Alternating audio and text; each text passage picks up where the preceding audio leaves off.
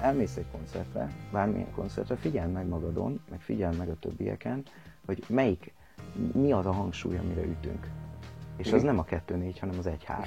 Igen, És igen, igen. Azért, mert, mert ez, ez ivódik belénk egészen pici korunktól fogva, csak maximum nem foglalkozunk vele, meg nem, nem vesszük észre. Nem ciki, nem avit, nem, nem ilyen, ilyen ízléstelen multidézés, hanem, hanem hogy ez, ez ott van bennünk, mert mégiscsak azért ez egy, ez egy pici közösség így, így Európa közepén. Hát ugye mi nem politizálunk. Tehát ez, És szerinted, amit a hagyományőrzők csinálnak, és amit uh, Tóth csinál, az politizálás?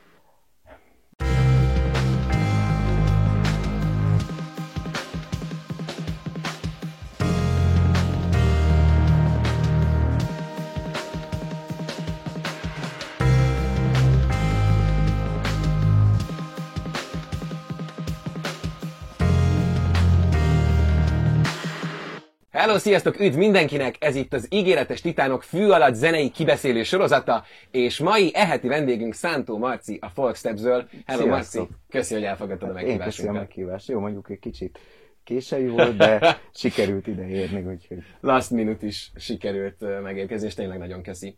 Uh, nyáron mutattátok be a legújabb albumotokat, sőt a folksteps az első nagy lemezeteket Kalandor címmel, és uh, hát abban a szerencsés helyzetben voltatok, hogy meglovagolva ugye a, a pandémia enyhébb hullámát, ti ezt be is tudtátok mutatni, és koncerteztetek is egy sokat. Erről tudsz mesélni, hogy milyen érzés lehetett, ráadásul, hogy egy új saját anyaggal mehettek körbe. Hát egyébként részben saját, azért vannak rajta olyan... Na, az a lényeg, hogy most a kalandorral elindult egy olyan folyamat, amiben elkezdtünk azon gondolkozni, hogy most már nem népzene szövegekkel megyünk, hanem elkezdünk saját szövegeket belerakosgatni. És ezen a lemezen már kettő van, ami, ami zene is, meg szöveg is saját. És az volt a döbbenet az egészben, hogy ugye nem tudtuk, hogy ennek a koncertsorozata hogy lesz. Azt tudtuk, hogy a, az A38-on lesz egy ilyen lemezbemutató koncert, aztán utána, hogy mi lesz nyáron, azt nem tudtuk. Akkor utána bejött arra még egy akusztikadás, ahol akusztikusan is az egészet be tudtuk mutatni, és akkor most az volt, hogy jó, akkor őszre nem tervezünk már annyi koncertet, mert nem tudom, hogy mi, és most hetente jönnek. Tehát, hogy, hogy folyamatosan, folyamatosan koncertezünk, úgyhogy ez egy ilyen nagyon, nagyon érdekes felívelése volt a dolognak. És meddig, mit látsz? Hogy lehet egyáltalán, ezt sok embertől megkérdeztem már, de hogy, vagy aki abban a székben ült, hogy lehet egyáltalán így tervezni, hogy benne van ez a bizonytalanság a levegőben, te is most mondtad, hogy nem számítottatok ilyen őszre, és most úgy is jönnek. Mennyire húzták ki, vagy húzódott ki a zeneipar, és alulatok a, a szőnyeg? Már a pandémia alatt? Mm, Igen, ugye ennek a következtében. Tehát most is gondolom azért nem terveztetek őszre, mert bármikor jöhet egy újabb zárás, vagy Igen. zárlat, vagy benne van a levegőben. Nehezebb azért ö, ezzel a tudattal az agyban gondolom szervezni. Nem lehet igazából. Szerintem nem lehet, mert annyit tudsz csinálni, hogy alkalmazkodsz. Tehát, hogy, hogyha van egy megkeresés, vagy, vagy helyettesítés, most feltaláltuk, illetve nem feltaláltuk, de beleszoktunk ebbe a műfajba, hogy zenekart helyettesítünk. Ugye volt a pontonon voltunk szeptemberben a Damara helyett, mert Agata beteg lett, és akkor beugrottunk így, most meg a Mood helyett leszünk a, a, az Aurórában, úgyhogy ez, ez egy ilyen, nem tudom, egy ilyen új műfaj, hogy zenekar helyettesítés, de hát ilyenkor örülünk, meg nem tudom, tehát hogy így az ember örül, ha koncertezik. Meg most azt látom, hogy így emiatt, hogy ilyen van, van egy ilyen kis spontaneitás a dologban, meg ilyen adhok, hogy éppen hol fogunk játszani, mert mi se tudjuk. Tehát amikor kérdezik, hogy jövő héten mi, nem tudom, mert valahogy alakul, ez, ez nagyon sokat tud segíteni az ilyen organikus fejlődésben. Tehát, hogy az emberek így újra-újra szembe jönnek a zenekarral, és akkor mondják, hogy jé, baszki, hát ezt hallottam múlt héten, és akkor de jó, hogy megint itt vagyok. Úgyhogy ebből a szempontból én ezt nagyon élvezem. Oleg Gunnar Solskjaer volt a csodacsere, úgyhogy lehet, hogy Folkstepsként is ti vagytok a csodacsere együttes, hogy amikor valaki helyetbe kell ugrani, akkor mindig ott tudtok lenni. Beszéljünk akkor még egy picit erről az albumról, mert mondtad, hogy így az alkotói folyamat során gyakorlatilag egy új irányt is vettetek, nem csak ö, ö, meglévő népdalokat dolgoztatok fel, vagy jártatok körbe új szemszögből, hanem teljesen új saját ö, dalokat is írtatok. Ö, mindjárt puskázok, Taródi Luca írta Igen. hozzá a szövegeket. Hogy jött ez? Én egy picit utána kerestem. Az alapján, amit én láttam, ő nagyon kortárs verseket is ír, viszont amit lehet hallani, az mégis meg tudja idézni azt a népzene, azokat a népzenei, meg, meg népköltészeti motivumokat. Igen, igen. A- Sokat beszélgetünk a Lucával, ugye én magyar szakot végeztem, úgyhogy nekem muszáj, muszáj egy kicsit a, visszafogni magam, amikor dalszövegekről van szó, mert, mert van, egy, van egy nagyon határozott elképzelésem arról, hogy mi a jó. Itt most ne fogd vissza magad, úgyhogy akkor jó, a, Szerintem a, ami a Lucában nagyon jó, az az, hogy nagyon tud formában írni. Uh-huh. Ez, ez egy nagyon ez egy olyan képesség, amit szeretnek mostanában elfelejteni, még így szőnyeg alá söpörni, de hogy a forma az bizonyos értelemben a zeneiségnek a fele. Uh-huh. Tehát az, hogyha el tudom mondani ritmizálva a dalszöveget, a, már azzal érzelmet tudok kiváltani, akkor onnan már nem nehéz akkordot alápakolni. Uh-huh. Ha viszont nincs formája, össze-vissza van, nem lehet eldönteni, hogy ez most időmértékes, vagy ütemhangsúlyos, vagy nem tudom, abban nagyon nehéz zenét írni. Nyilván ez egy ilyen örök vita, hogy most a szöveg alá születik a zene, vagy a zenére születik a szöveg, de szerintem az alapszabályaiban véve nem különbözik, tehát alapvetően minden, minden ilyen vokális megszólalás az arról szól, hogy egy ö, ritmizált közlemény gyakorlatilag, ami, ami érzelmet hivatott kiváltani a hallgatóba. És a Luca ezt tudja. Én is szeretném majd egyébként tudni, meg a zenekar, tehát hogy gondolkozunk mi úgy szövegíráson, hogy, hogy mi is szövegeket fogunk írni, és előre szeretnénk ezzel menni, de hát ez egy szakma azért alapvetően, nem? Tehát, hogy nem véletlen tanulják 15-20 évekig a, a bármilyen költőt megkérdezel, abból állt az első 10 éve, hogy a hexametereket írta egymás alá, hogy ki gyakorolja, hogy hogy van. Tehát, hogy nyilván ilyenkor jó, hogyha van valaki olyan segítség a zenekar körül, akinek van erre füle, vagy gyakorlottabb, meg, megérti ezt. És a szövegnek a tartalmával is ilyen kritikus vagy, vagy ennyire határozott véleményed van? A, a tartalom az, az...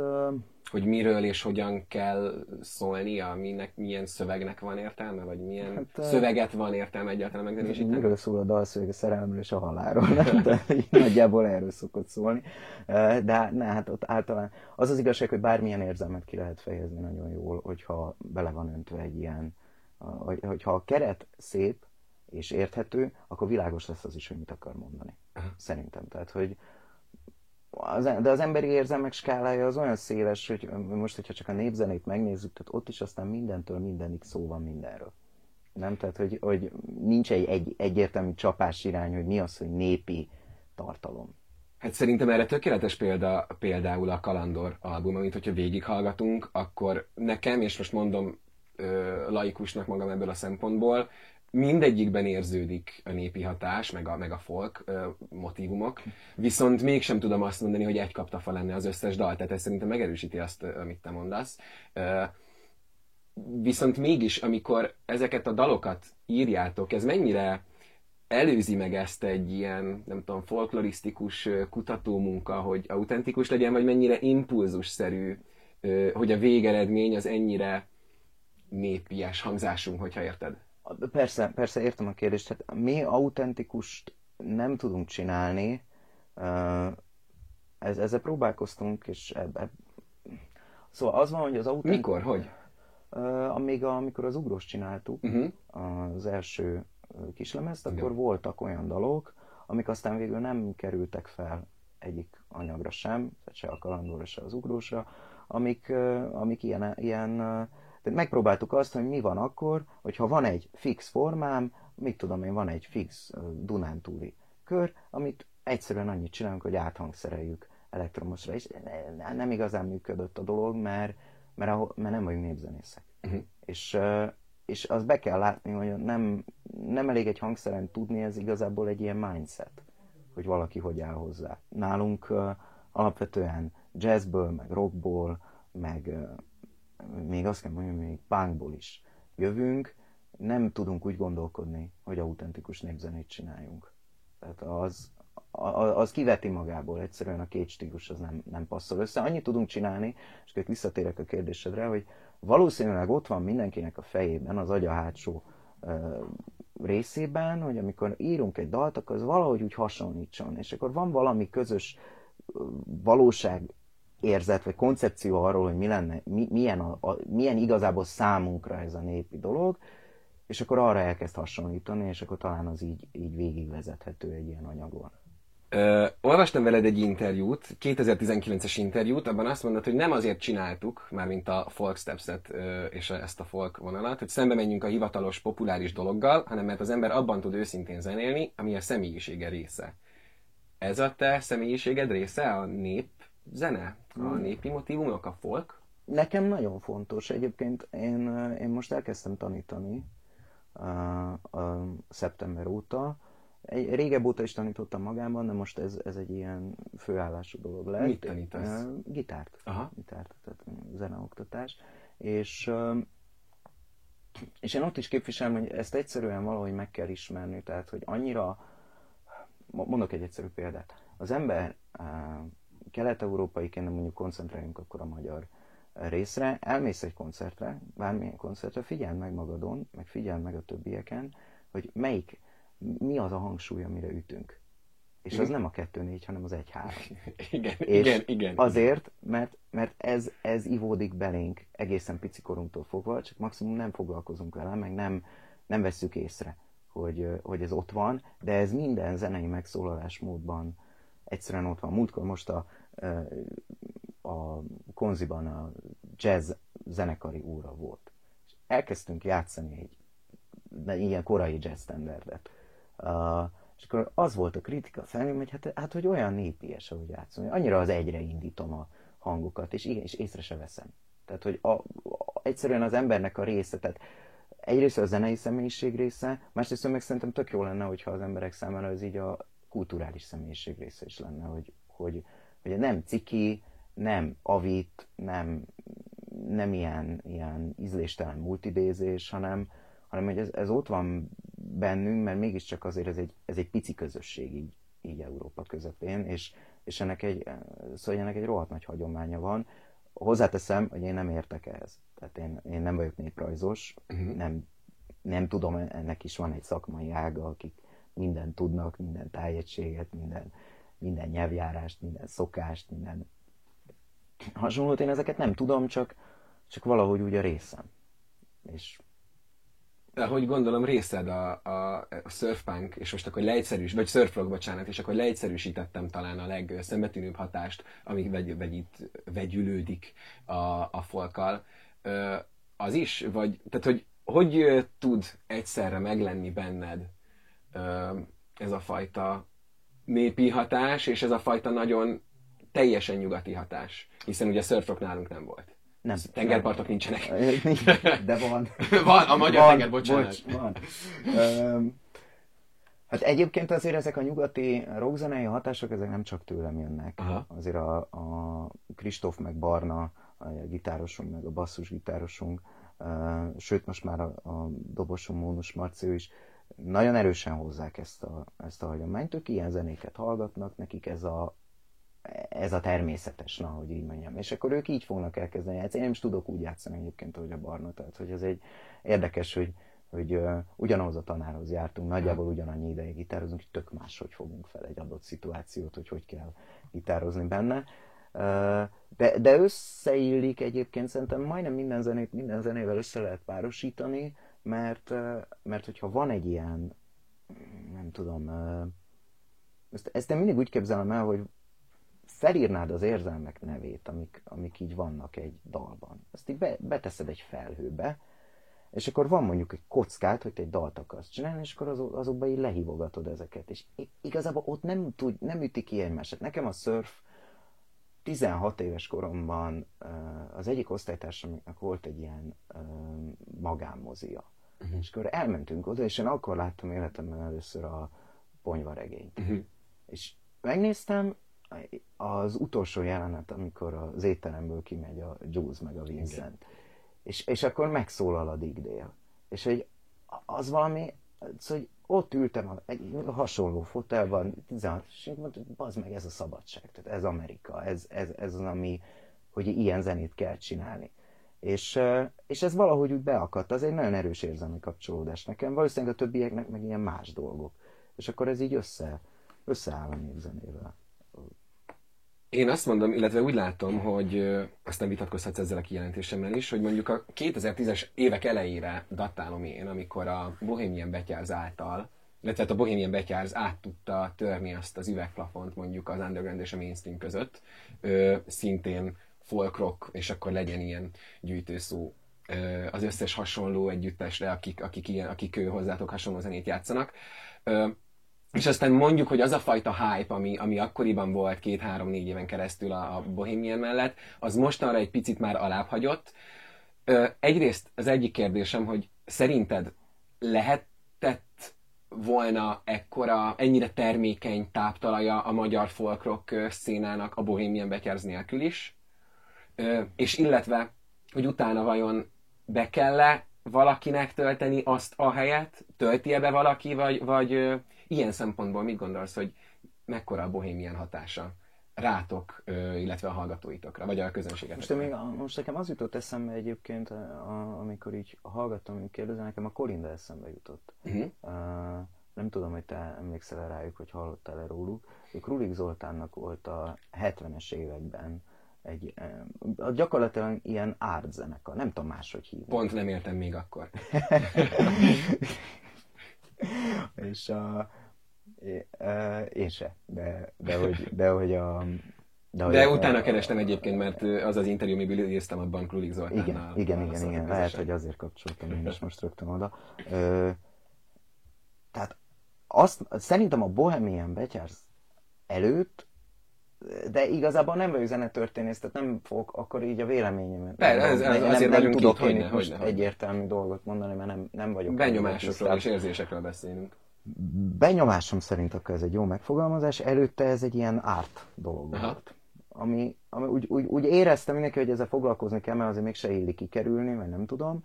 Utána viszont a, amit szerintem a, a Betyárz nagyon jól csinált, az az, hogy ezt levitte az emberek közé. Uh-huh. Tehát, hogy ez onnantól kezdve nem egy pódiumról egy uh-huh. frontális dolog volt, hanem egy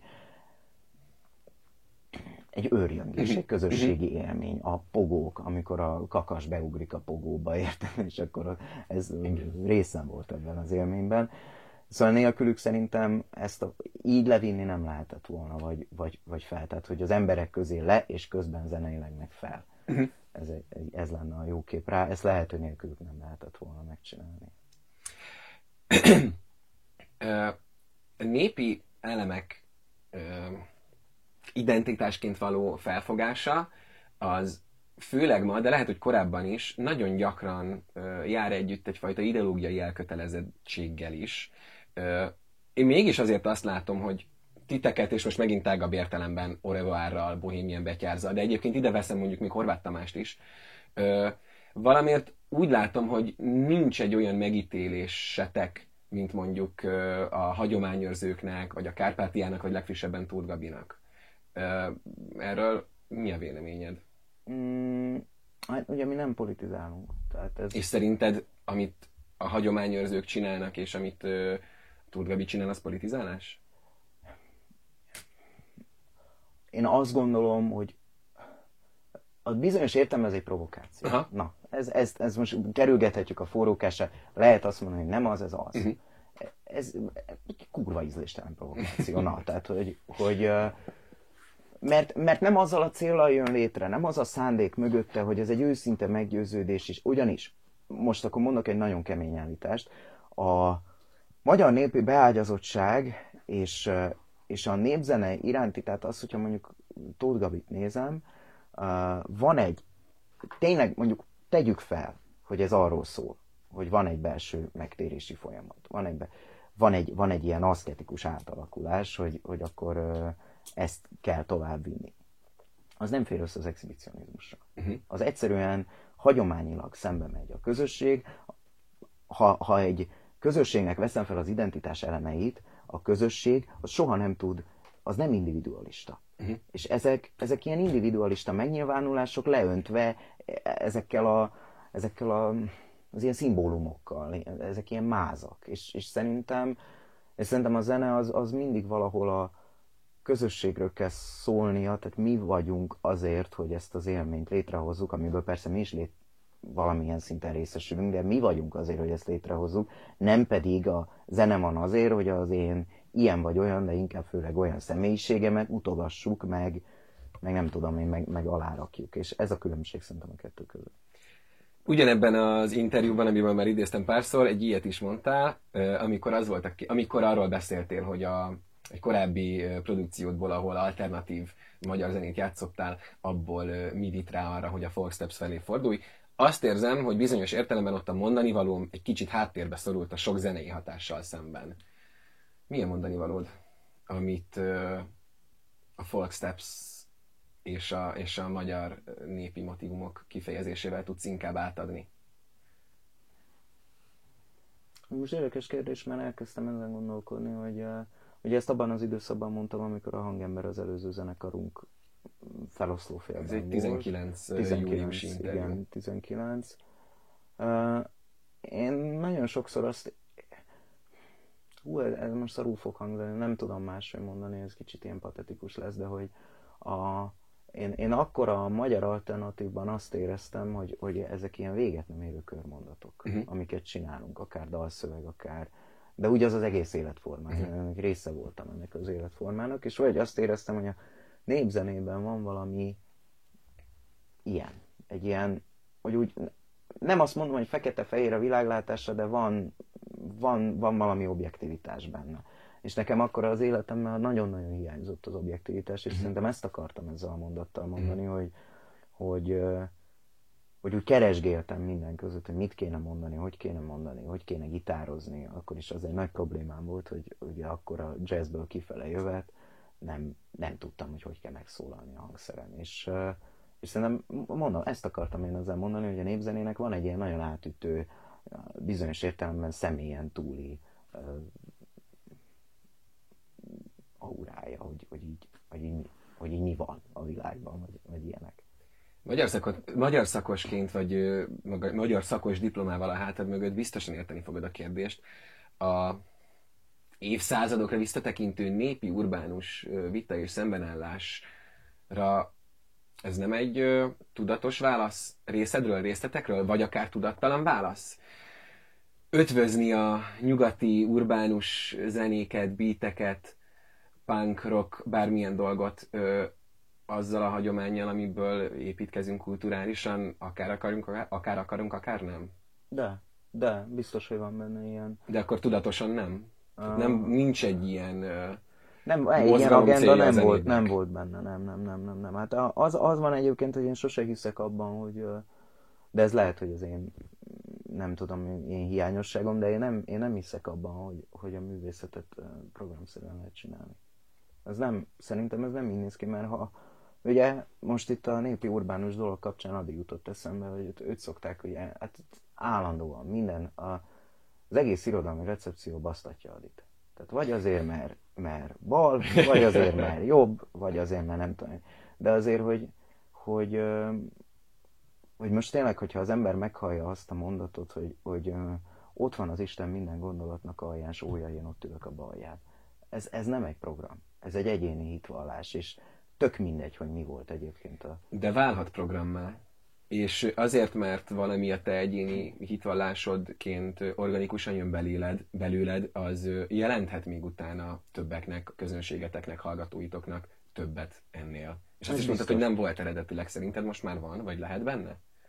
Hát erről igazából őket kéne megkérdezni. Ja. Hát, hogy amikor eljönnek, de szerintem azért jönnek el, hogy jól érezzék magukat.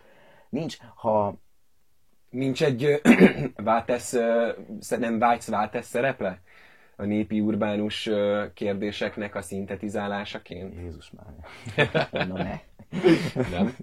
Tudod, ki akar állna. Na, itt, itt, itt tolódna hát a politikába. Aha. Tehát ez az a pont, amit szerintem nem szabad átlépni. Um, meg manapság mi az, hogy váltesz? Mit, mit értesz váltesz alatt? Hogy több, többet lehet Elon Musk, vagy nem tudom, tehát, hogy ki? Érted, nincs... Szerintem nincsenek már ilyen nagyon nagy gondolatok, hogy hogy mondjam. Tehát, hogy, illetve nagy gondolatok vannak, de az, hogy, az, hogy, az, hogy mi a tuté, hol van az előre, azt a postmodern az felszámolta. Az, most annyit tudunk csinálni, én szerintem ez mindig így lefele kell gondolkodni, hogy, hogy hogy igen, itt Budapesten van egy klubközeg, meg remélhetőleg vidéken is, ahova eljön csomó ember, és ők részesülnek egy olyan élményben, amit így hazavisznek. És akkor úgy elteszik. És, és nyilván ott lesz a fejében, amikor majd olvas, olvassa az irodalomban, ha olvassa, meg, meg úgy általában véve ezt a népi urbánus dolgot, és akkor úgy feldereng majd neki, hogy ja, hát Budapesten volt egy ilyen népzenei dolog. Ebből a szempontból lehet, hogy ilyen, ilyen hagyománya lesz a dolognak, de, de én most elmondanám, érted, öt perc múlva hívnának a hírtévét. Tehát, tehát az a probléma vele, hogy, hogy akkor már kérdeznék, hogy ugye gyurcsány. Ez, ez, sajnos, ez sajnos ilyen, nagyon át van ez nálunk politizálva. De lehet majd belőle szakdolgozatot, nem tudom. És miből lehet akkor még dalokat írni? Ez most csak egy ilyen gagyi átkötő szöveg arra, hogy mi lesz ezután, hogy most megvan a kalandor, most van egy ilyen hogy mondjam, improvizatív, improvizatív jelleggel hozzáálltok a, az őszi klubszezonhoz, és amíg van, addig van. Ö, és utána visszabújtok, és újabb népdalokat Dolgozom, már, már, már el is kezdődtek egy új dalnak a folyamatai, és, és terve... Nagy Meglévő népdal, vagy Taródi Luca? Nem, ez most már teljesen saját. Oh. Úgyhogy ez most, ez most még egy lépés előre, meglátjuk, hogy sikerül. Ezt szeretnénk kihozni, aztán tavasszal megindul a, indul újra a koncertszezon, ott, ott lesz egy-két ilyen reményem szerint, ha megvalósul, akkor ilyen nagy meglepik meg, meg mindenféle uh, vendégelőadókkal egész nagy koncertek. Uh, utána meg nyári szezon továbbra, úgyhogy most ez a terv. És uh, alakul, szeretnénk egy kis lemezt uh-huh. valamikor még tavasszal, ha nem jön össze, akkor ősszel. Úgyhogy azért megy a pörgés. Nagyon szépen köszönöm neked, Marci, hogy elfogadtad a megvásunkat és itt voltál. Köszi szépen. Nektek pedig nagyon szépen köszi a figyelmet. Ez volt az Ígéretes Titánok fű alatt 5. évadának harmadik epizódja. További részek várhatóak hetente. Hogyha nem szeretnétek lemaradni róla, akkor nyomjátok meg a feliratkozás gombot és mellette a kis csengőcskét is. Kövessetek minket Facebookon és Instán, mert több közösségi oldalon egyelőre nem vagyunk fenn. Ha pedig kíváncsi vagy az előző részekre, akkor itt a YouTube fiókunkban a videók fülnél meg tudod találni az összes eddigi részt. Hamarosan találkozunk, csók, pusz pusz! Bye.